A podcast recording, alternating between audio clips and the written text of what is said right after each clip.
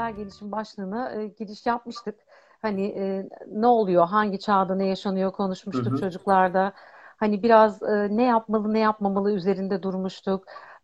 İşte çocukların hani o cinsel gelişimlerine aileler nasıl destek olacak, ona değinmiştik birazcık. Bunu merak edenler ilk yayını izlerler diye düşünüyorum. Çünkü bugün biraz devamını konuşacağız. Daha farklı, evet, bir boyutuna geçeceğiz. Evet. Bugünkü konu hem çocuklarımızı korumak hem de onların kendilerini korumasını sağlamak açısından bence çok daha önemli. Evet.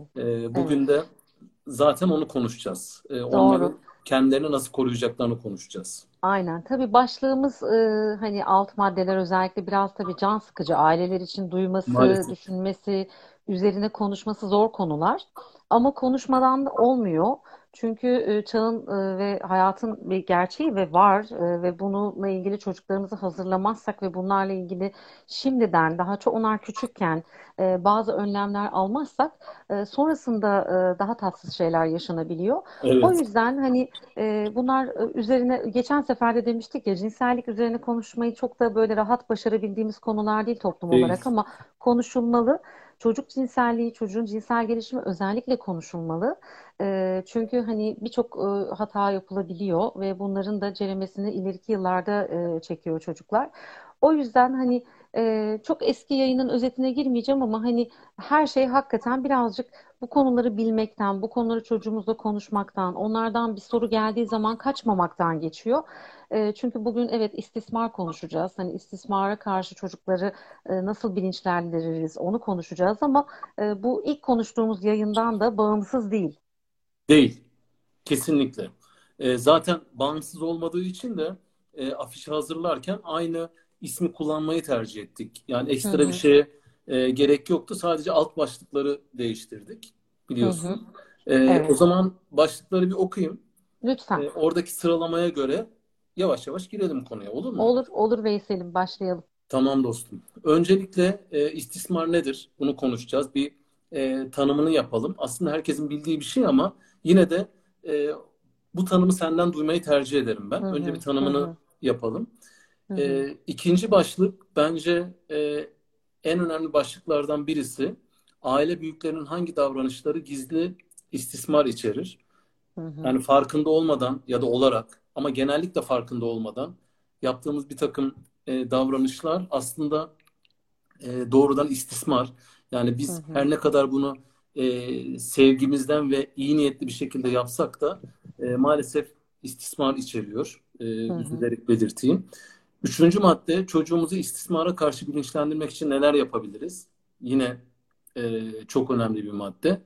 Hı hı. Ve son olarak da istismar karşıtı çocuk kitapları. Bunu çok kısa konuşuruz. Evet. Daha sonra nasıl olsa kitap paylaşırken falan bu kitapları paylaşırız, hı hı, ayrıca. Hı hı. Tamam. Doğru. Hı hı. Tamamdır. Peki dostum, öncelikle istismarı nasıl tanımlarsın? İstismar nedir?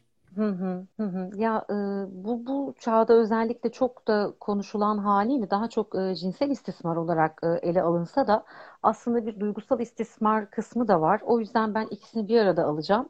Çocuğun hem duygusal hem de cinsel açıdan kendi talebi, onayı olamayacağı için ve onun hani reşit olmamasından kaynaklı konuya hakimiyeti olamayacağı için onun bedenine yapılan her türlü zarar verici müdahale, duygularına yapılan her türlü zarar verici müdahale, bir yetişkinden gelen bütün müdahaleler ve onun canını acıtan, iz bırakan, yara bırakan, onun anlamadığı, anlam veremediği yaşanan bütün cinsel ve duygusal müdahaleler aslında istismardır diyebiliriz.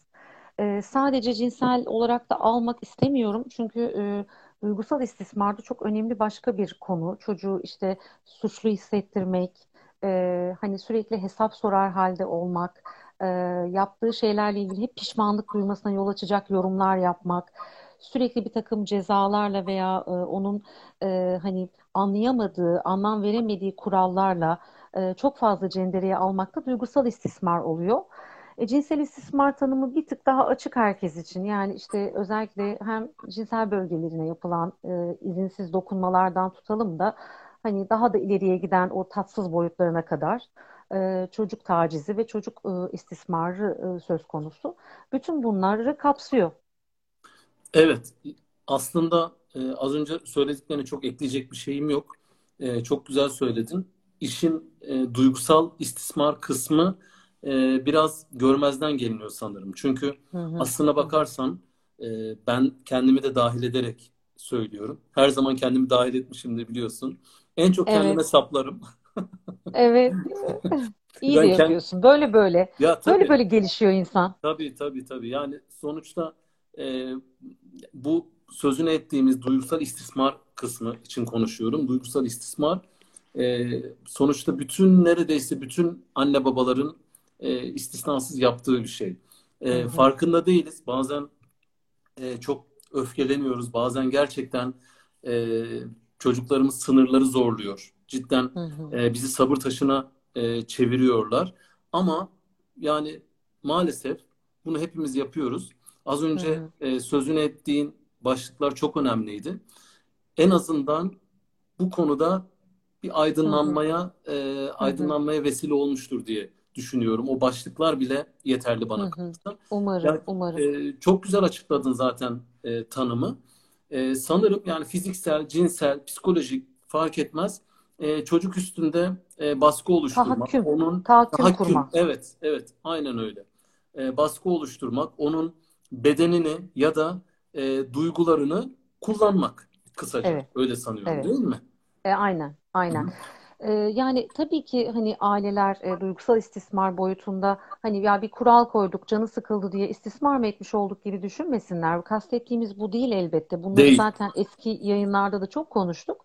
Evet. Ama sürekli suçlu hissettirmek, sürekli arada bırakmak çocuğu, yetişkinlik sorumluluklarını çocuğa dayatmak, sanki o ebeveynmiş gibi onun omuzlarına yük yüklemek, işte o tonaj sınırı yayınında da konuştuğumuz gibi çok fazla beklentiye girmek ve çocuğun hani hazır olmadığı, yetişemediği, yapamayacağı şeyler için onu hani özellikle suçlu hissettirme kısmı daha duygusal istismara giriyor gerçekten.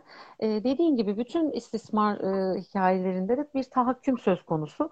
Çocuğun zaten istismar davalarında da rızası beklenmez. Çocuğun rızası yoktur. Aranmaz. Çünkü hani o bilinçli bir şekilde konuyu değerlendirip ben bunu istiyorum ya da istemiyorum diyecek boyutta değil. O nedenle hani bu cinsel istismar kısmında da özellikle bedene saygıyla başlıyor her şey. Beden haklarına, kişilik haklarına, onun çocuk haklarına saygıyla başlıyor. Ve eğer hani bu ailede başlamazsa da yabancıdan gelebilecek bir müdahaleye, bir tahakküme çocuk hayır deme becerisi geliştirememiş oluyor.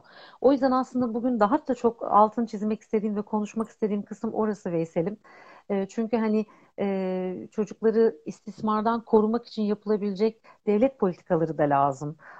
Hani bütün bunlar sadece anne babanın kendi elinde ve kendi tekelinde çözebileceği şeyler değil. O yüzden o boyutlarına çok girmemizin bizim yayınımız açısından bir anlamı yok. Ama bunun da önemini söylemek istedim. Ama ailelerin yapabilecekleri şeyler de oldukça fazla. Onları bugün konuşuruz diye düşünüyorum. Peki sevgili dostum, en önemli iki maddeden birisi. Diğeri çocukları bilinçlendirmekti. Bu bizim ya da annelerimizin, babalarımızın, işte çocuğun anneannesinin, babaannesinin, dedesinin ya da ne bileyim karşı komşunun, yolda karşılaştığımız hacı amcanın vesaire farkında olmadan aslında istismar diyebileceğimiz davranışları neler? Bunların içine neler katabiliriz, neler alabiliriz? Evet, o kadar da güzel tanımlayıp sordun ki bütün toplum aslında buna ortak tabii ki. Evet, dediğim gibi yani karşı komşudan kaynımıza kadar yine o kayna da bir laf gönderelim. Herkes bu işin parçası tabii ki. Yani çocuğa davranış, çocuğa yaklaşım bütün aile bireyleriyle başlıyor her alanda. İstismar konusunda da eğer biz onun kendi beden bütünlüğüne çocuğun saygılı davranmayı çok küçükken başlarsak, o zaman aslında kendini ileride bu konuda daha koruyabilecek, daha güçlü, bir sorun olduğunda hayır diyebilecek hale geliyor çocuklar.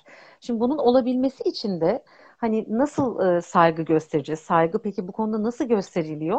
Ya bir kere herkesin içerisinde çocuğun cinsel bölgelerinden bahsetmek veya cinsel bölgelerini açmaktan geçiyor. Yani bizim toplumda çok yaygın bir şekilde hani göster amcalara pipini diye biliyorsun şeyimiz var, slogan şeklinde yani. Kabus. O yüzden toplumda var olduğu gerçeklikle söylemek söylemek istedim. Bizim de yayınımıza böyle yansısın yani. Hani her şey oradan başlıyor. Neden çocuk göstersin diğerlerini amcalara falan yani? Hani biz teşvik etmiş oluyoruz. Oysa ki mahremiyet algısı dediğimiz çocuğun kendi bedenini saklama ihtiyacı, istemediğinde hayır deme ihtiyacına saygı duyulması lazım ama biz bunu daha en baştan daha minicikken komik olduğunu düşünerek, zararsız olduğunu düşünerek hani bu söylemlerle, bu laflarla yapıyoruz. Buradan başlıyor. Onun dışında aslında daha çok küçüklükte hani henüz tuvalet eğitimi almamış çocukların, kız olsun erkek olsun hiç fark etmez, herkesin yanında altının açılmasıyla da başlıyor. Yani mümkün mertebe çocukları sakınmak lazım o anlarda. Hani bu her zaman mümkün değil, bunu biliyorum. Her zaman özel bir oda bulunamayabilir. İşte özellikle açık alanda gidilmiş bir yerde çocuk altına yaptıysa o şekilde bekletemeyeceğiz tabii ki. Hani açmak gerekebilir ama önemli olan bizim tavrımız. Yani özellikle değiştiren altı her kimse, bu anne olur, anneanne olur, dede olur, baba olur, babaanne olur, hiç fark etmez. Ya da bakıcı olur. Altı değiştiren kişinin hep alışık olduğu kişilerden oluşması lazım. Sürekli herkes ellememeli oraları. Herkesin, her komşu teyzenin de, hacı amcanın da yapabildiği bir eylem olmamalı bu. Çocuğa bu küçücükken, daha anlamazken bile hissettirebileceğimiz bir şey. Aynı zamanda da diyelim ki çok imkanı olmayan, kapalı bir yere gidemediğimiz bir alansa kendi tavrımızla sakınıyor gibi yaparak, onun yönünü başka tarafa çevirerek, arkada başka insanlar varsa bile gerekirse bir örtüyle hani onu sakladığımızı fark ettirerek çocuğun özel alanlarına, özel bölgelerine önce bizim saygı gösterdiğimizi hissettirmek gerekiyor. Bu da çok yapılan yanlışlardan biri çünkü hani çok rahat bir şekilde ulu orta çocuklar altları açılarak herkesin içerisinde buna fırsat veriliyor. Bu özgürlük değil ya da bu hani sempatik ve çocuk içinde sorun olmayacak bir şey değil. O bilemez sorun olup olmayacağını. Ama bunun böyle yaşanmaya devam etmesi süre gelen zamanda normalleşmesine yol açıyor kafasında. Hani ileride zarar verici bir yabancıyı ayırt edemeyebilir.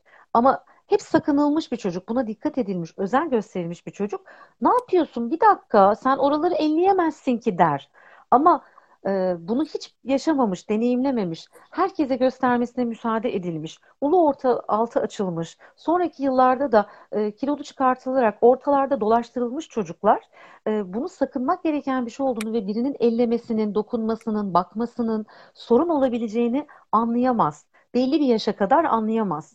O yüzden hani en temel hatalardan ikisi bunlar diyebilirim. Ben bu alt değiştirme kısmını atlamıştım açıkçası. Sen söyleyince aklıma geldi. Ayıktım deyim yerindeyse.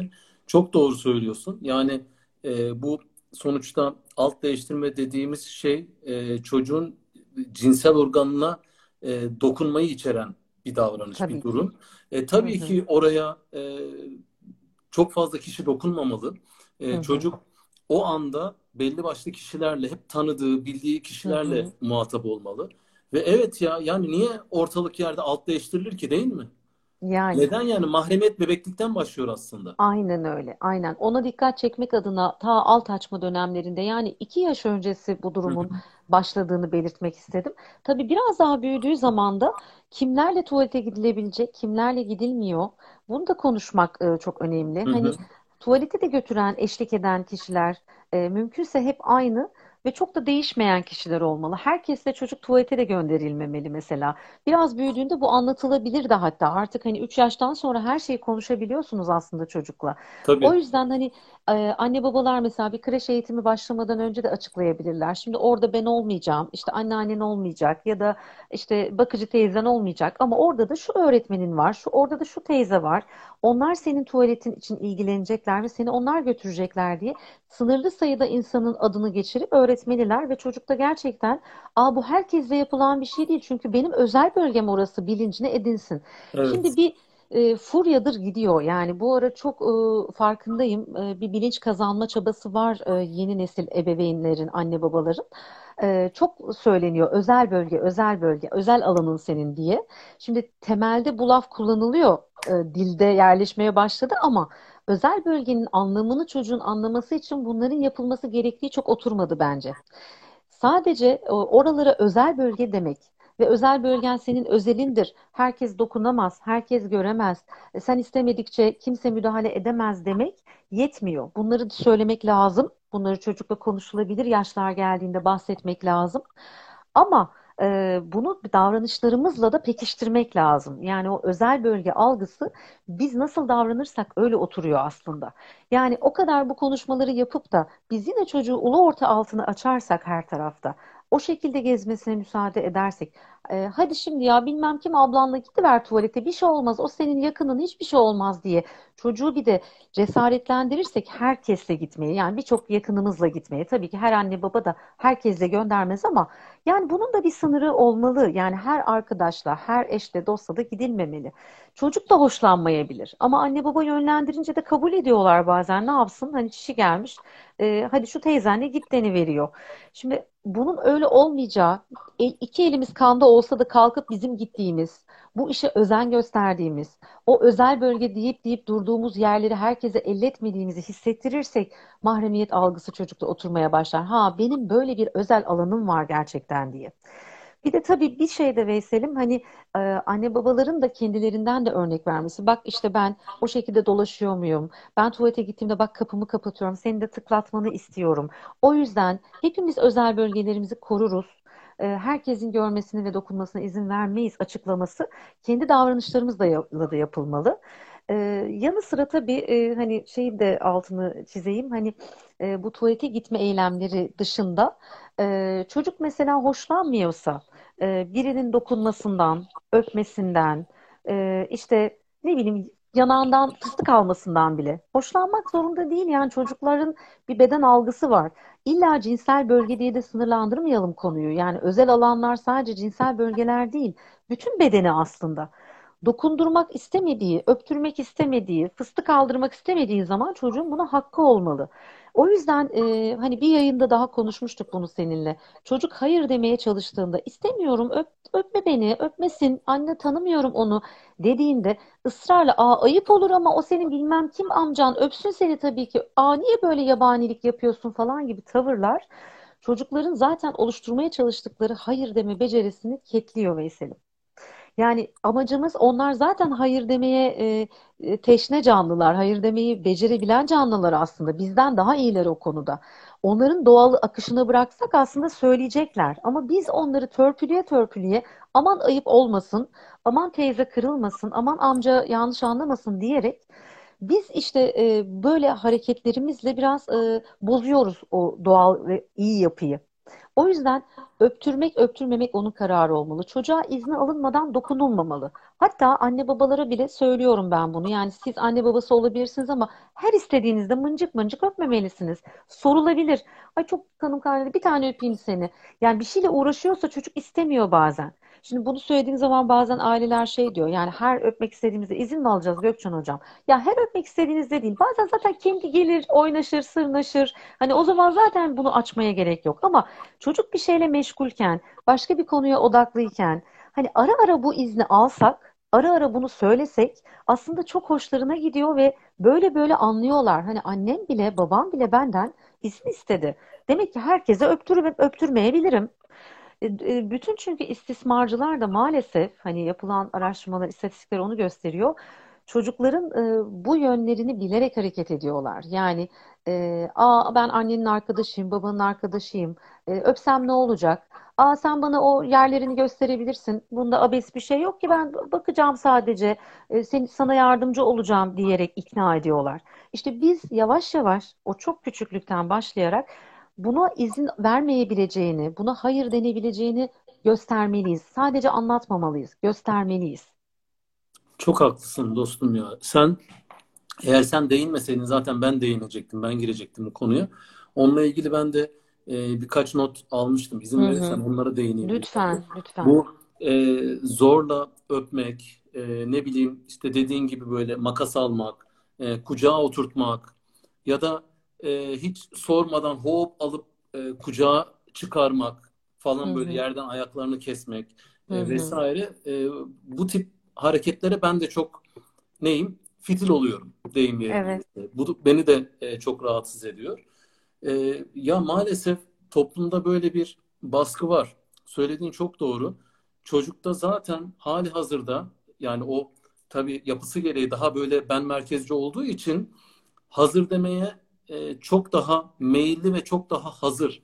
Aslında bir başkasıyla ilişkisinde, yani hacı amcayla, ne bileyim Gülşen teyzeyle ya da ne bileyim karşı komşuyla, anneannesiyle, dedesiyle vesaire ilişkisinde biz birazcık çocuğu o kişilerle baş başa bıraksak sorun çözülecek aslında.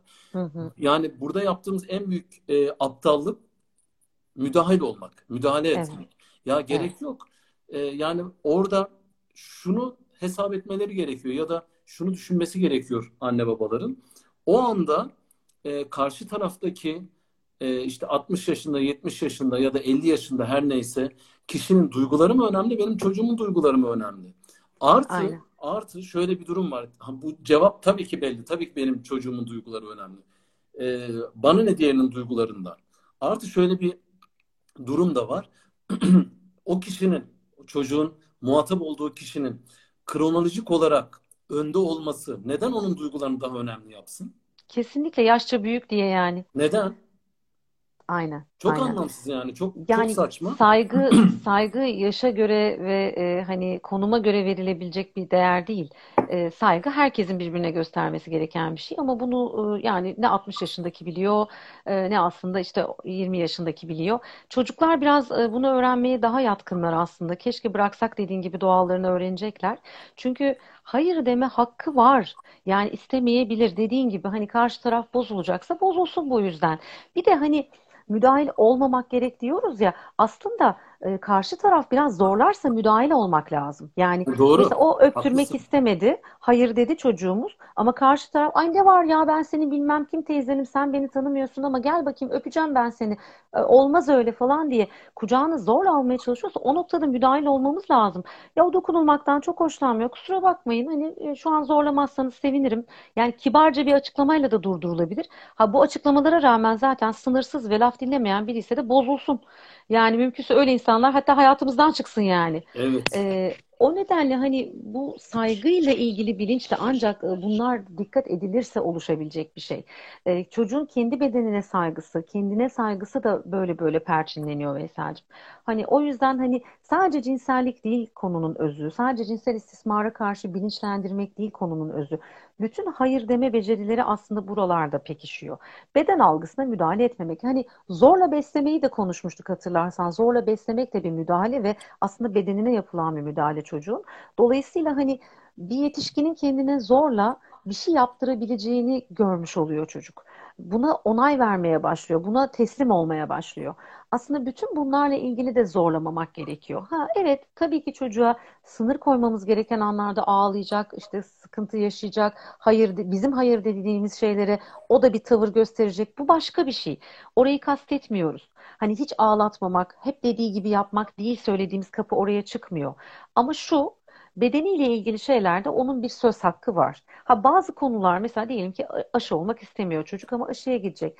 Anlatılmalı, onayı alınmaya çalışılmalı ama istemiyorum diye tutturdu. Çocuğun kararını bunu bırakamayız tabii ki. O aşıya olması lazım ve bunu o karar veremez.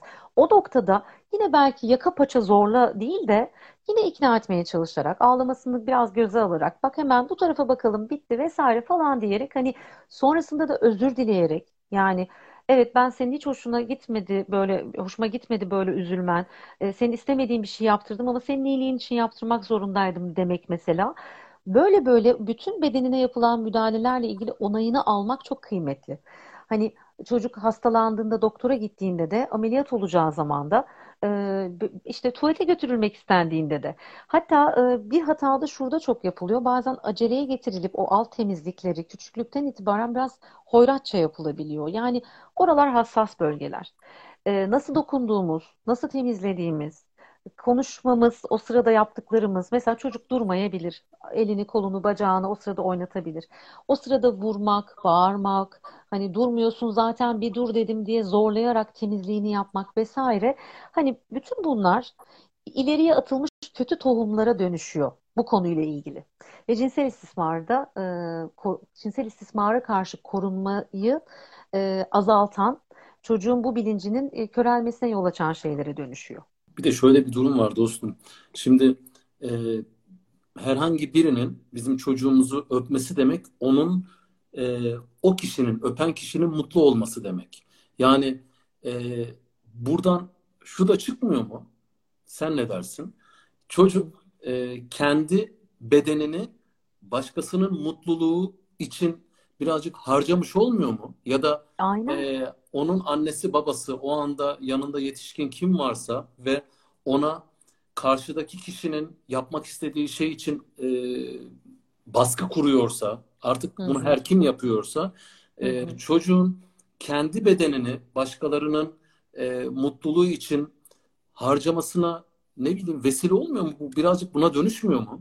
Kesinlikle, işte az önce de hani senin de benim de değindiğimiz gibi yani çocuğu bu konuda zorlamak aslında başka birinin ayıp olmasın diye, dediğin gibi onun mutluluğu için kesinlikle çocuğu biraz harcamak oluyor.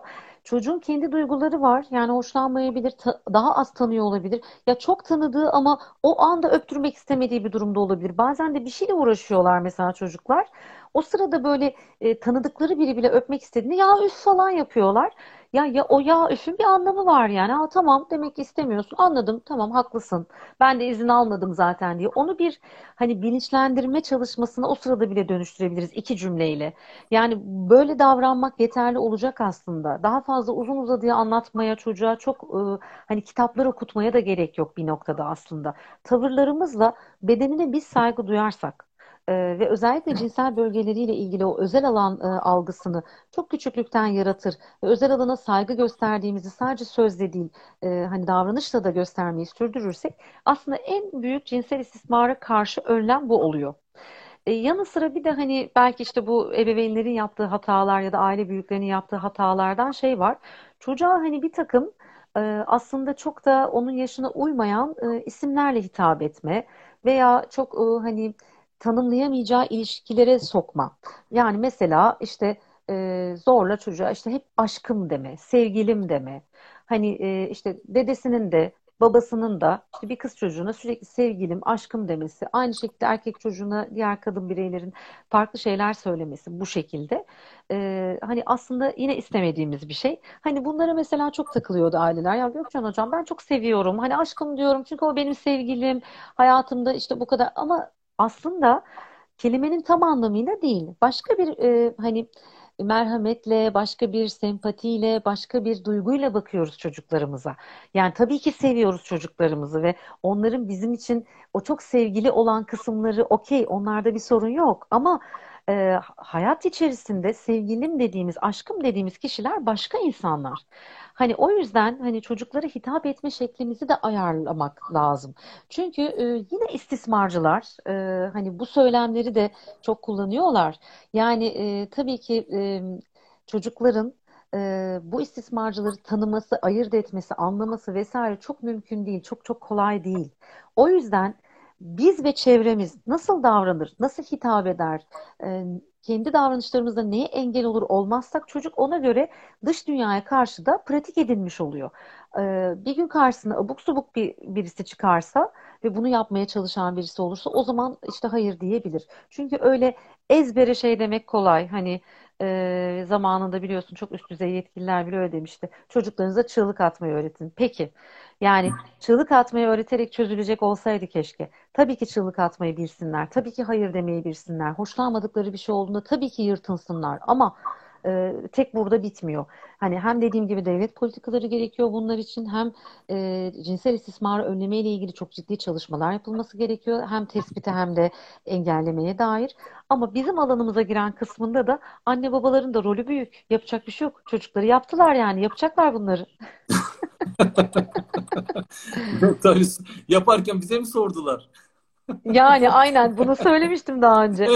Şimdi evet, yine bir dinleyenimiz, hem de eski bir dinleyenimiz, evet, hatırladım ben. Watermelon. Evet. El öpmek ve öptürmek de bunlara giriyor bence demiş. Kesinlikle. Katılıyorum. Yani ben zorla yapılan her şey. Yani zorla çocuğa bedeni aracılığıyla yaptırılmaya çalışılan her şey. Hatta dedim ya ağzına zorla yemek tıkıştırmak bile. İyi niyetle de olsa hoş değil. İstemediği bir şey. Hayır deme hakkı var. Çok doğru. El öpmek ve öptürmek de bana kalırsa kesinlikle istismar kapsamına alınmalı. Hakkında KYK çıkmalı bence ya. O kadar da abartmayalım da çocuk hani kendisi eğer görerek mesela hani anne babayı görür mesela çocuk işte büyüklerin eli öpülüyordur. Gidip kendi de aynı hareketi taklit etmek ister zaten genelde. Ama şimdi hiç tanımadığı birine yapmak istemeyebilir veya zorla böyle bir büyüğün elini uzatıp öp bakayım diye dayatmasında sorun var. Yani aslında bütün bu davranışlar için KYK'lık değil hepsi. Bütün bu davranışlar için hani sınır şeyde başlıyor galiba. Yani hiçbiri böyle kesin kes yapılmamalı. Hepsi bunların tukaka ve yasak değil. Hani sadece nasıl söylediğimiz, nasıl sunduğumuz, çocuğun ne şekilde aldığı ve ne şekilde icra ettiğiyle ilgili biraz da. Hani kesin yasak olanlar şunlar. Evet yani cinsel bölgelerine biz de izinsiz dokunmamalıyız. Dokunurken canını acıtmamalıyız. Temizliğini yaparken özenli olmalıyız. Herkesin ve yabancıların özellikle tuvalete götürmesine müsaade etmemeliyiz. Çocuk istemediği durumda öpmemeliyiz. Bunlar da netiz. Ama yani el öpmeyi taklit etti, öğrendi ne hala ama zorla. Hadi bakalım. Evet işte para için el öpme demiş mesela Watermelon. Aynen öyle. Hani sana para vereceğim öp demek aslında bir çıkar ilişkisini de öğretiyor çocuğa. Şimdi istismarcıların çoğu da ben sana şeker vereceğim veya para vereceğim veya işte istediği bir şey varsa çocuğun sana oyuncak alacağım falan gibi vaatlerle yapıyorlar yapacaklarını. Çok doğru. Aynısını söyleyecektim. Para için el öpme bence zaten korkunç bir şey. Kaldırılsın.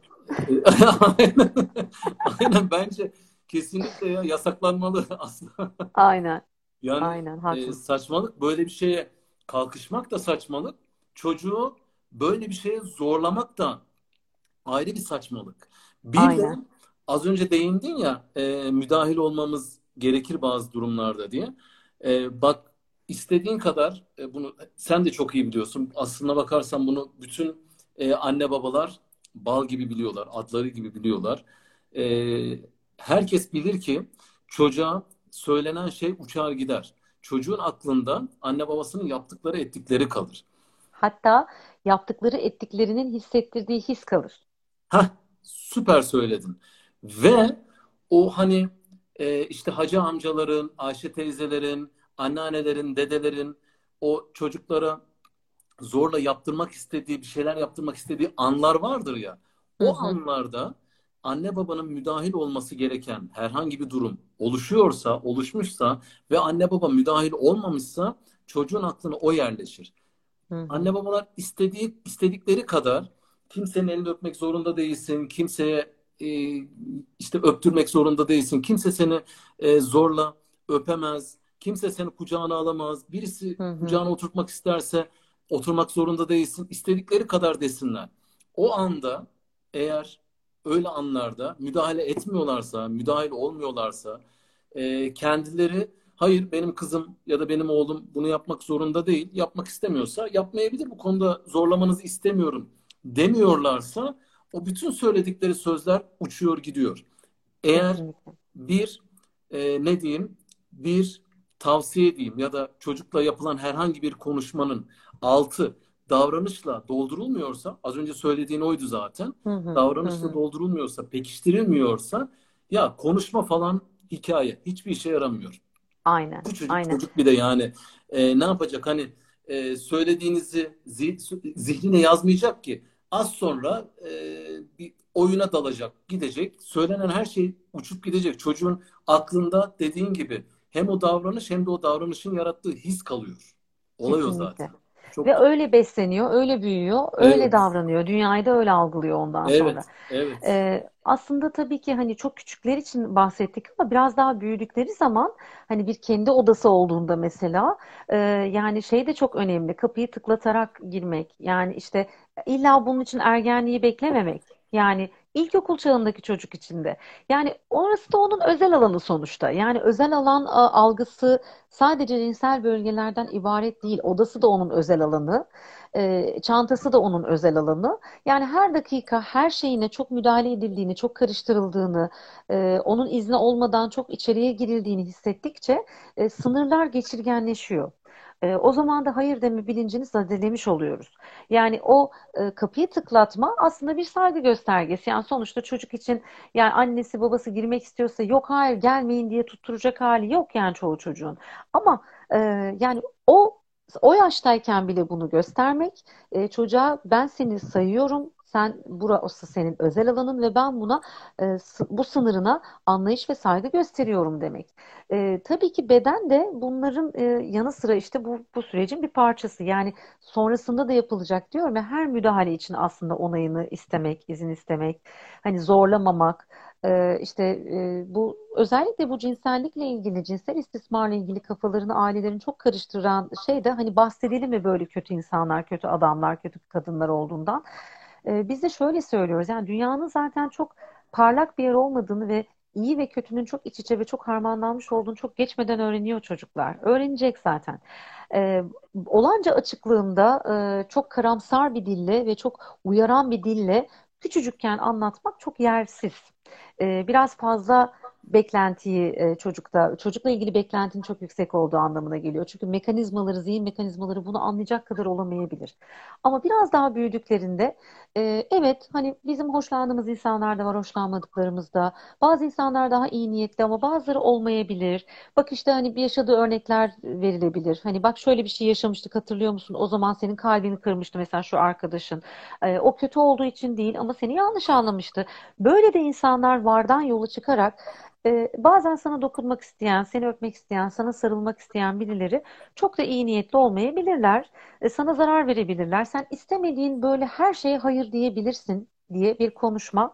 Özellikle 4 yaşlardan, 5 yaşlardan sonra artık yapılmalı diyoruz, yapılabilir diyoruz. Çünkü anlamaya başlıyorlar, kavruyorlar. İlkokulda daha da iyi uyguluyorlar. Belki bunu ilk konuştuğumuzda 4-5 yaşında anlasalar bile hemen uygulamaya dökemiyorlar ama ilkokulla beraber daha net uyguluyorlar da.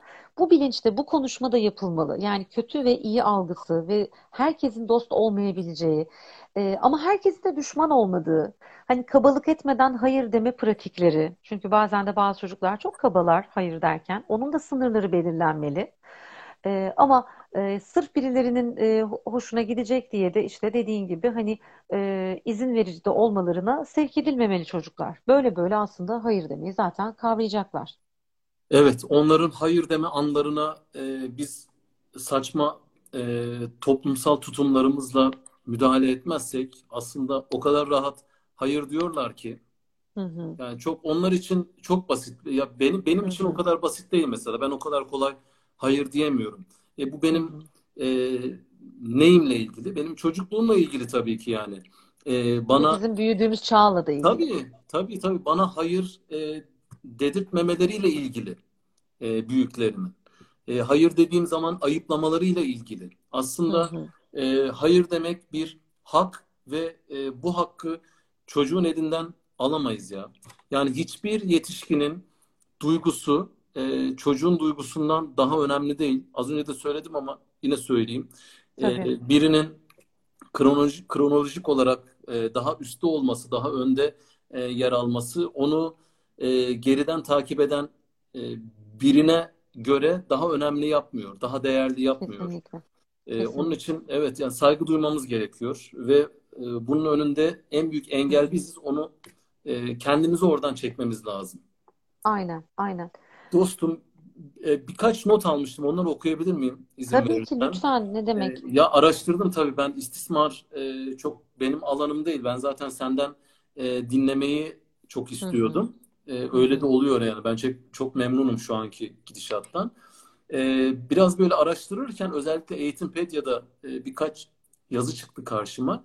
Orada mesela Ursula Wagner diye birinden söz ediyor. Diyor ki Ursula Wagner'e göre çocukları sarılmak gibi fiziksel temasa zorlamak, onlara bedenleriyle yapmaları gereken ve kararın onlara kalmadığı bazı durumların olduğu mesajını verir diyor. Aynen. Çocuklar büyüdükçe bu mesajın pek çok farklı yansıması olur diyor kadın.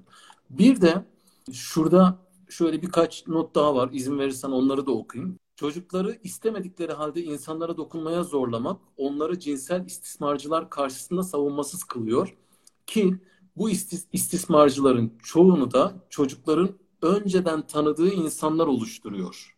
Aynen öyle. Diyor Katya Hatter diye bir gazeteci. Evet. Ki az önce bizim de altını çizdiğimiz bir şey seninle birlikte. Değil mi? Evet. Haklısın. Ve yine Katya Hatter'ın şöyle bir ifadesi var. Çocuğunun bedeninin aslında gerçekten ona ait olduğunu düşünüyorum. Ebeveynlerine, anaokulu öğretmenine, dans öğretmenine ya da futbol antrenörüne değil. İnsanlara saygıyla davranması gerekse de onları memnun etmek için fiziksel sevgi göstermek zorunda değil. Değil ya, bu kadar basit aslında, değil. Aynen öyle. Ayrıca kendisinden ve bedeninden kendisinin sorumlu olduğunu ve sahibinin de yine kendisi olduğunu ne kadar erken öğrenirse onun için o kadar iyi diye bir açıklaması Aynen. var Hatter'ın. Ve dostum şurada çok hoşuma giden iki alıntı daha var. İzninle onları da okuyayım. Irene van der Zandt diye bir uzman şunu söylemiş, şunu vurgulamış. Bir akrabayı, bunu çok hoşuma gitmişti benim. Bir akrabayı rencide etmemek ya da bir arkadaşın duygularını incitmemek adına çocukları istenmeyen bir sevgi gösterisini boyun eğmeye zorlayarak onlara bedenlerinin aslında gerçekten onlara ait olmadığını öğretiriz. Kesinlikle. Çünkü kendilerine doğru gelen duygularını bir kenara itmelerini isteriz. Bu çocukların cinsel istismara uğramasına, ergenlik çağındaki kızların karşımdaki beni sevsin diye cinsel davranışlara boyun eğmesine ve herkes tırnak içinde eğlendiği için çocukların zorbalığa katlanmasına sebep olabilir diye bir Aynen. açıklama yapmış. Bu çok ağır bir cümle ya. Yani zorbalığa Öyle. Katlanmak zorunda kalmak, karşındaki beni sevsin diye cinsel isteklere, cinsel davranışlara boyun eğmek, itiraz etmemek. Yani bunların Aynen. altyapısında yatan şey bizim şu anda işte 3-4 yaşlarındaki çocuklarımızı yetiştirme şeklimiz. Kesinlikle. Az önce hepsinde aslında çok bulduğun notlar örtüşmüş söylediklerimizle. Hepsine de değindik gerçekten. Yani o kadar önemli ki, yani istismarcıların da, çünkü söylemiştim ya ara ara, beslendikleri kaynaklar buralar. Yani bu söylemleri kullanıyorlar. Bu yaklaşımları gösteriyorlar. O yüzden biz eğer işte çocuk sırf etrafa rezil olmayalım, ayıp olmasın, aman çocuğumuz karşı tarafı üzmesin diye zorlarsak, hani bir istismarcıyı da üzmemek için ama sen böyle yaparsan üzülürüm diyen istismarcının dediğini yapabilir. Tuhaf olduğunu düşünse bile, ya bu adam neden bunu yapıyor bana diye düşünse bile hayır demeyebilir. Çünkü daha önce aldığı bilgine, arkadan gelen background'undaki bilgine ayıp olur böyle bir şey söyleme. Öptür kendini, sevdir kendini. Sen istemesen de, hoşlanmasan da, işte böyle şakalar falan yapıldığında da ses çıkartma. Hani bunları göstermiş olursak o anda da savunma gücünü elinden almış oluyoruz aslında. Yani sonuçta bizlerin şöyle bir olağanüstü gücü yok maalesef. Yani çocuğumuzu bütün kötü insanlardan ve bütün kötü olaylardan tamamen korumak gibi bir lüksümüz yok. Kötü insanlarla da karşılaşacak. Bazıları belki böyle bu kadar kötü olacaklar. Hani istismarcılar kadar kötü olacaklar. O yüzden bizim yapabileceğimiz en iyi şey onları o zamana kadar hazırlamak. Çünkü yanında olmadığımız anlar olacak. Okula gittiği zamanlar, okuldan dönerkenki zamanlar, daha büyüdüğünde dışarı çıktığı zamanlar olacak. Yani sürekli de kapatamayız, böyle bir gerçeklik var diye çocuğumuzu eve kapatmanın da başka handikapları var. Şimdi hepimiz görüyoruz evlere kapandıklarında ne olduğunu, ne kadar zor olduğunu. O yüzden bunun yolu sürekli sakınmaktan, tetikte olmaktan, bütün arkadaşlarının çetelesini tutmaktan, gittiği yerleri tek tek aramaktan, taramaktan, uzaktan gözetlemekten geçmiyor. Bunları yaptığımız anlarda yaşanmayıp gözümüzü kaçırdığımız ilk anda da olabilir. %100 bunu garantiye alamayız. Garantiye alabileceğimiz şey çocuğumuza güvenmek, çocuğumuzu geliştirmek bu konuyla ilgili ve az önce konuştuğumuz bütün bilinçlendirme çalışmalarını yaparak zamanında biz ona doğru davranarak çocuğun bu konuda hayır deme becerilerini yükseltmek. Çünkü cinsel istismarlardan çocukların bazıları, büyük bir kısmı sesini çıkartırsa, hayır diyebilirse, yardım isteyebileceğini bilirse aslında zaten istismarcıyı bertaraf ediyor. Ancak daha bunu söyleyemeyen çocuklarda durum daha vahim bir hal alabiliyor. O yüzden hani daha başlamadan bu işi bitirme gücüne sahip bizim çocuklarımız. O gücü onlara zaten sağlayabiliriz. Onlarda var o güç. O gücü köreltmeyelim. O gücü besleyelim, destekleyelim. Aslında demeye çalıştığım bu. Ya Veysel'im, aslında zaten çocukların da, bütün insanların da kendini korumakla ilgili hem içgüdüleri hem de geliştirdikleri özellikleri var. hayatımız kendimizi korumak üzerine de kurulu. Hı hı. Kendimizi doyurmak, beslemek, işte korumak, barınmak, hani tehlikelere karşı güvende hissetmek üzerine kurulu. Hepimiz bu ihtiyaçlarımızı karşılamak üzerine de hayatlar sürdürüyoruz. O yüzden temelde var olan zaten böyle bir çocuğun kendini koruma güdüsünü köreltmezsek eğer zaten yapar. Yani zaten biraz da teknikleri öğretirsek, biraz da gözünü açabilecek hale onu getirebilirsek, dedim ya hani o yüzden hani birazcık büyüdüğü zaman artık hani bu konuşulmalı. Yani iyi ve kötü kavramları, başka iyi insanlar ve kötü insanlar olduğu ayrımlardan bahsedilmeli. Ve böyle zarar verici kişilerle karşılaşılırsa neler yapılabileceğiyle ilgili de bir ön konuşma yapılmalı. Hatta bunlar artık okullarda da bir miktar yapılıyor. Yani eskisi gibi değil ama okula kadar önce bir biz başlarsak iyi olur. İlk şeyi de bizden alıyorlar. Mesela şey ayrımı çok iyi çocuklar için. İyi dokunuş, kötü dokunuş ayrımı. Hı hı. Yani işte bir annenin işte öpmesi, sevmesi, sarılması çocuk için iyi dokunuşsa ve bunu böyle kodladıysa, herkes sana iyi bir şekilde dokunmayabilir. Bazı insanlar canını acıtarak dokunabilir ya da istemediğin şekilde dokunabilir. Böyle bir şey olursa bana söyle. O anda yanında yoksan mutlaka tepki göster diye bir açıklama yapılabilir. Her dokunuşun iyi dokunuş olmadığı anlatılabilir. Bir de iç çamaşırı kuralı diye bir şey öğretiyorduk. Mesela biz anaokulundaki miniklere bile öğretiyorduk. İç çamaşırının içi özelindir diyorduk. Daha da polemiğe girmiyorduk. Yani orası senin özelin. O yüzden iç çamaşırı kuralımız önemli diyorduk. Herkese gösterilmez, herkese elletilmez, arkadaşlarla bile paylaşılmaz. Çünkü orası senin özel alanın. Herkese o yüzden de orası için özel bir çamaşır var. Orayı koruyan özel bir şey var diyorduk. Şimdi çocuklar bunu zaten böyle kodladıkları zaman, anlamaya başladıkları zaman zaten bu bilgiyi satmak da istiyorlar. Yani dış dünyada da söylüyorlar. Ha bir dakika, oraya dokunamazsın. O benim özel bölgem diyor çocuklar. Ama şimdi işte biz oralarda ay öf hep de senin özel bölgen, aman ne var bir şey mi yaptık, bir dokunduk bir öptük sadece falan denildiğinde işte bu ayarları bozuyoruz. Haklısın demekten başka çaremiz yok. Haklısın, evet özel bölgem, dokunmamalıydım sen istemeden, haklısın.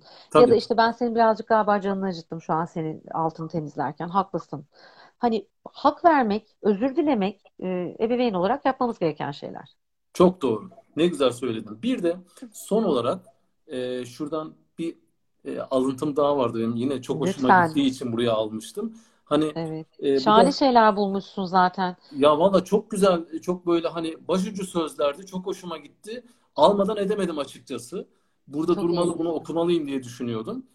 Hani bu işte kucağa oturtma, ne bileyim anneannenin çocuğu çekip kucağına oturtması, dedenin çekip kucağına oturtması ya da çocuk oturmak istemiyorsa annenin babanın ricasıyla hadi kızım, hadi oğlum kırma dedeyi, kırma anneanneyi gibi rica minnet çocuğu oraya oturtmasıyla ilgili bir ifade var burada. Yine Katya Hatter'ın, o az önce sözünü ettiğim gazetecinin, demiş ki geçtiğimiz günlerde kızım koltukta annemle kucak kucağa oturup yeni öğrendiği hikayeler, çorapları, ayak parmakları ve daha pek çok şey hakkında mutlu mutlu konuşurken annemin yüzü mutluluktan parlıyordu. Bunun gerçek olduğunu farkındaydı çünkü. Yani zaten normalde istemiyorsa eğer, o anda istemiyorsa zaten yapmayan bir çocuk buradaki. Aynen öyle. Aynen öyle. O anda oturmuşsa ki burada zaten anneannenin o gözlerinin parlamasının sebebi o anda çocuğun bunu gerçekten istiyor olması. Aynen öyle. Ya bir bıraksak aslında zaten sevgiye de ihtiyaç duyan, sevgiden hoşlanan canlılar onlar. Çoğunluğu diyelim. Yani bazıları biraz daha hassasiyetli olabiliyor. Çok dokunulmaktan hoşlanmayan çocuklar var tabii ki. Ya mecbur da değiller. Hepimiz çeşit çeşitiz. Aynı olmak zorunda da değiliz. Yani biz de değiliz. Dolayısıyla çocukları niye böyle tek tipmişçesine ele alıyoruz ki? İşte çocuk dediğim biraz samimi olur, öptürür, kucağa gelir. Allah Allah. Yani bu sonradan uydurulmuş bu laflar, yani hakikaten birilerine ayıp olmasın diye yapılanlar yüzünden bu konular büyüdükçe büyüyor. Yani o yüzden bugün hakikaten bizim konumuz madem cinsel istismara karşı aileler ne yapabilir? En çok bunları yapabilirler diyebilirim. Bir de dediğim gibi söylemler de çok önemli. Hani işte o aşkımlar, sevgilimler, hani çok fazla çocuğun kaldıramayacağı veya anlayamayacağı, onun hani ilişki tanımı olarak kafasında oturmayacak ilişkilerden bahsetmemek lazım. O bizim çocuğumuz. Hani canım denir, kuzum denir, oğlum denir, kızım denir ama yani aşkımız değil. Yani ayırt edebilmesi açısından önemli. Bir de bazı ailelerde şey de oluyor Veysel'im, ona da belki değinmekte fayda var. Hala yapan var mı bilmiyorum ama vardı eskiden sıkça.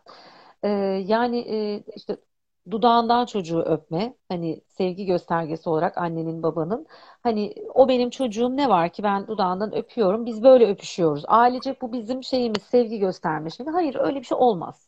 Yani olmamalı.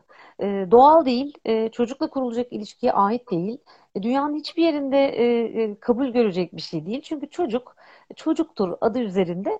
Hani çocukla öyle öpüşülmez. Çünkü o zaman bir yetişkinin onu böyle öpebileceğini yine hani zeminini hazırlamış oluyoruz. Dolayısıyla çocuk evet yanağından öpülür, hani kucağa alınır, işte saçından öpülür, başından öpülür, burnundan öpülür ama dudak dudağa öpüşmek başka bir anlama geliyor. Ve bu başka anlamı çocuk bir süre sonra anlıyor. Annenin babanın kendini öyle öpmesini nereye koyuyorsun o zaman? Yani bu nasıl bir şey oldu ki şimdi diye bunu yadırgıyor bazıları. Bazıları da daha tersine maalesef ki yadırgamıyor ve bunu normalleştiriyor. Keşke yadırgasa çocuklar. Ay annem babam ne saçma davranmış dese keşke. Bir kısmı onu da diyemiyor. Bir kısmı için gerçekten bu normalleşiyor. O yüzden de böyle süreyen bir şey oluyor. Bu şekilde öpüşmenin normal olduğunu düşünmeye başlıyor. Dolayısıyla yapılmaması gerekenlerden bir tanesi de bu. Çok doluymuşum bu konuda. Ya ama harika bir noktaya parmak bastın. Bence çok çok çok önemli. Yani yapılmaması gerekiyor ama maalesef yapan var. Ve ya bunu anlatmaya kalkınca da genellikle itirazla karşılaşıyorum ben kişisel olarak. Sen de karşılaşıyorsundur büyük ihtimalle. Ama yani sonuçta dudaktan öpmek bambaşka bir anlama geliyor ve insan herkesle dudaktan öpüşmüyor. Genellikle eşimizle ya da sevgilimizle dudaktan öpüşüyoruz. Yani dudaktan öpüşme ne olursa olsun tamam, çocuğunuza yaptığınız o dudaktan öpme davranışı o anlama gelmiyor ama eşinizle ya da sevgilinizle yapıldığı zaman bir cinsel içerik de mevcut orada. Tabii. Ne olursa olsun ve az önce söylediğin çok doğru. Çocuk belli bir süre sonra bunun anlamını kavruyor zaten. Ne Aynen. anlama geldiğini, içeriğini, neyin ya da nelerin ön koşulu olduğunu vesaire, bunun farkına varıyor zaten çocuk. O yüzden evet, bence de yapılmaması gerekiyor. Kesinlikle. Kesinlikle. Çok doğru. Yine Walter Nelom şeyi söylemiş. Evet. Hani anne sevgi ihtiyacını eşi yerine çocuktan gidermeye başladığında mı oluşuyor bu davranışlar diye. Sadece anne değil, baba da aynı şekilde eğer eşten alınması gereken ilgiler belki alınmazsa da yönelim oluyor olabilir böyle bir şey. Ama tabii çok patolojik öyleyse o zaman destek almak lazım. Değil mi? Yani yolunda gitmeyen bir eş ilişkisi varsa bunun halledilmesi ve çözümü çocuk üzerinden olamaz, zaten olmamalı. O yüzden bu konuda yardım alınmalı. Genelde ondan mı oluşuyor kısmında biraz bundan oluşuyordur. Bazıları için öyledir. Bazılarında da aslında bu böyle biraz hani nasıl diyeyim, bunu yumuşatarak nasıl söylerim bilemedim. Doğrudan söyleyeyim en iyisi. Modernize hayatların böyle bir getirisiymiş gibi, modernlikmiş gibi algılanıyor. Yani çocukla böyle biz ya böyle öpüşüyoruz biz ya. Yani bizim ailede bu böyle yani diyen bir yeni nesil var. Yeni nesil ebeveynlik tarzı var.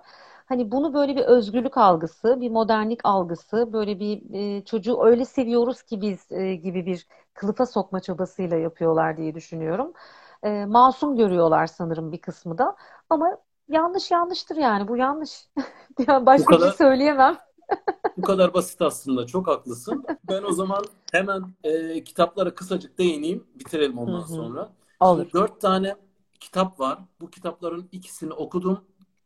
İkisini okumadım. Okumadıklarımı söyleyeyim. Birisi Tartışsak da Barışırız. Birinci kitap bu. İstismar karşıtı bir kitap. Ben herkesle gitmem ki. Yine istismar karşıtı ve çocuğu bilinçlendirmeye yönelik kitap. Her ikisi evet. de. Evet. Diğer asıl benim okuduğum kitaplar Bedenim Bana Ait ve Sır Versem Saklar Mısın kitapları. Bedenim Bana Ait zaten kitabın adı birazcık kendini ele veriyor aslında. Evet. Burada özellikle kız çocuğu üzerinden, erkek çocuğu da var ama özellikle kız çocuğu üzerinden bedenin hangi bölgelerinin özel olduğu, kimin dokunup kimin dokunamayacağı, dokunmasını istemediği bir kişi varsa karşısında hayır demesi gerekliliği vesaire gibi konulara değiniyor bu kitapta. Sır versem saklar mısın kitabı da Gökoş'un bence daha önemli bir konu. Çünkü istismarcılar genellikle hani çocuklara yaklaşımlarında bu bizim sırrımız olsun, bunu biz sır olarak saklayalım, kimse duymasın, kimse bilmesin, olur mu gibi yaklaşıyorlar. Şeyleri bu oluyor. Genellikle söylemleri bu oluyor. Bu kitapta bu tarz şeylerin sır olamayacağı, bunların mutlaka çocuğun konuşulmak kendini gerektiğini, yakın gördüğü birilerine anlatması gerektiğini anlatıyor. Özetle. Süper. Yani süper. İki kitaba da kefilim.